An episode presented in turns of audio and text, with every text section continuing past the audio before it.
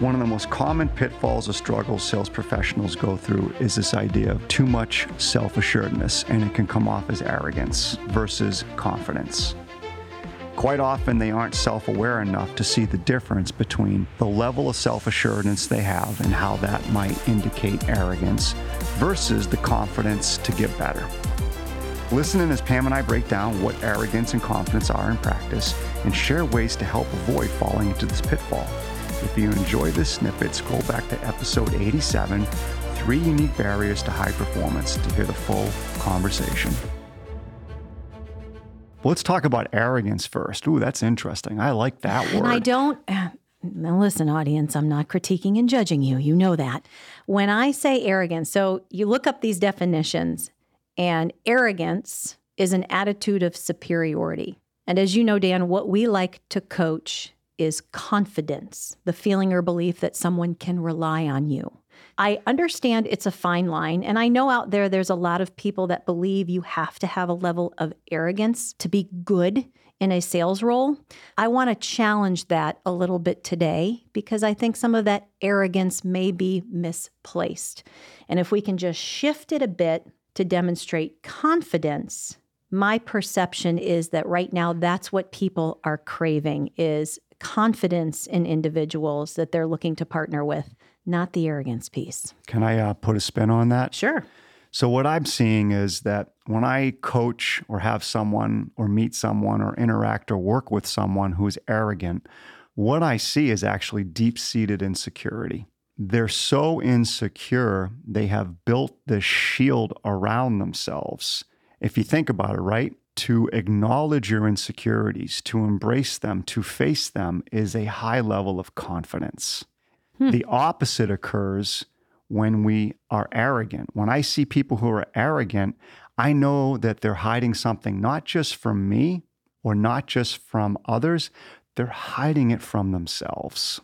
It's funny you say that. The Brooks Group wrote an interesting article and they quote saying, Confidence is given to you by others, arrogance is something you give off. And they go on to say, arrogant people cannot take responsibility. And that's the piece I think, and especially in what we coach and the people that we're coaching, we all have to be able to understand the difference between those two things. That's such a great point. When I think about some recent experiences of someone who is extremely arrogant, not only with that, they were bold and the ability to take feedback or coaching was non existent unless it was on a rare occasion on their terms.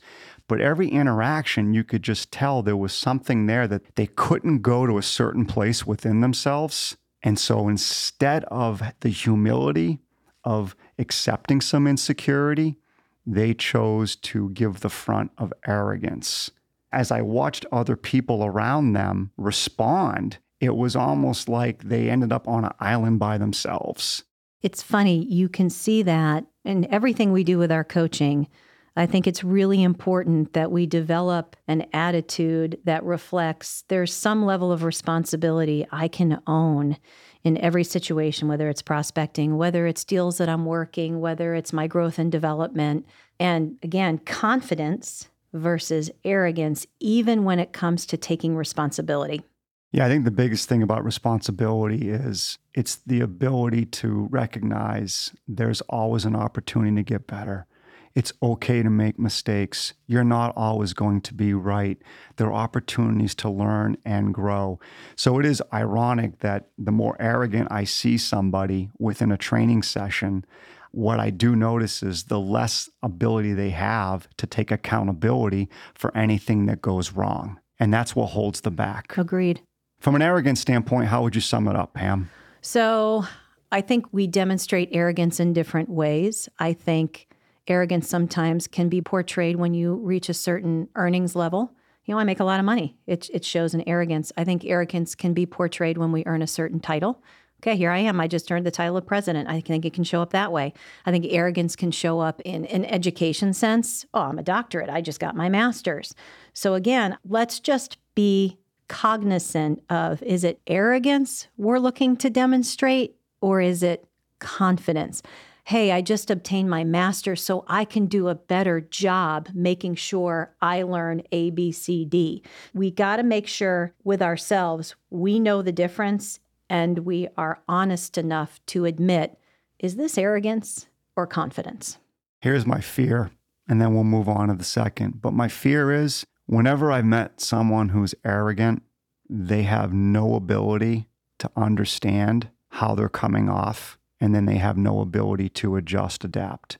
It's almost as if their self awareness is turned off and their willingness or ability to self regulate is also turned off. But they'll also be the same person who will tell you that they are self aware and they're not.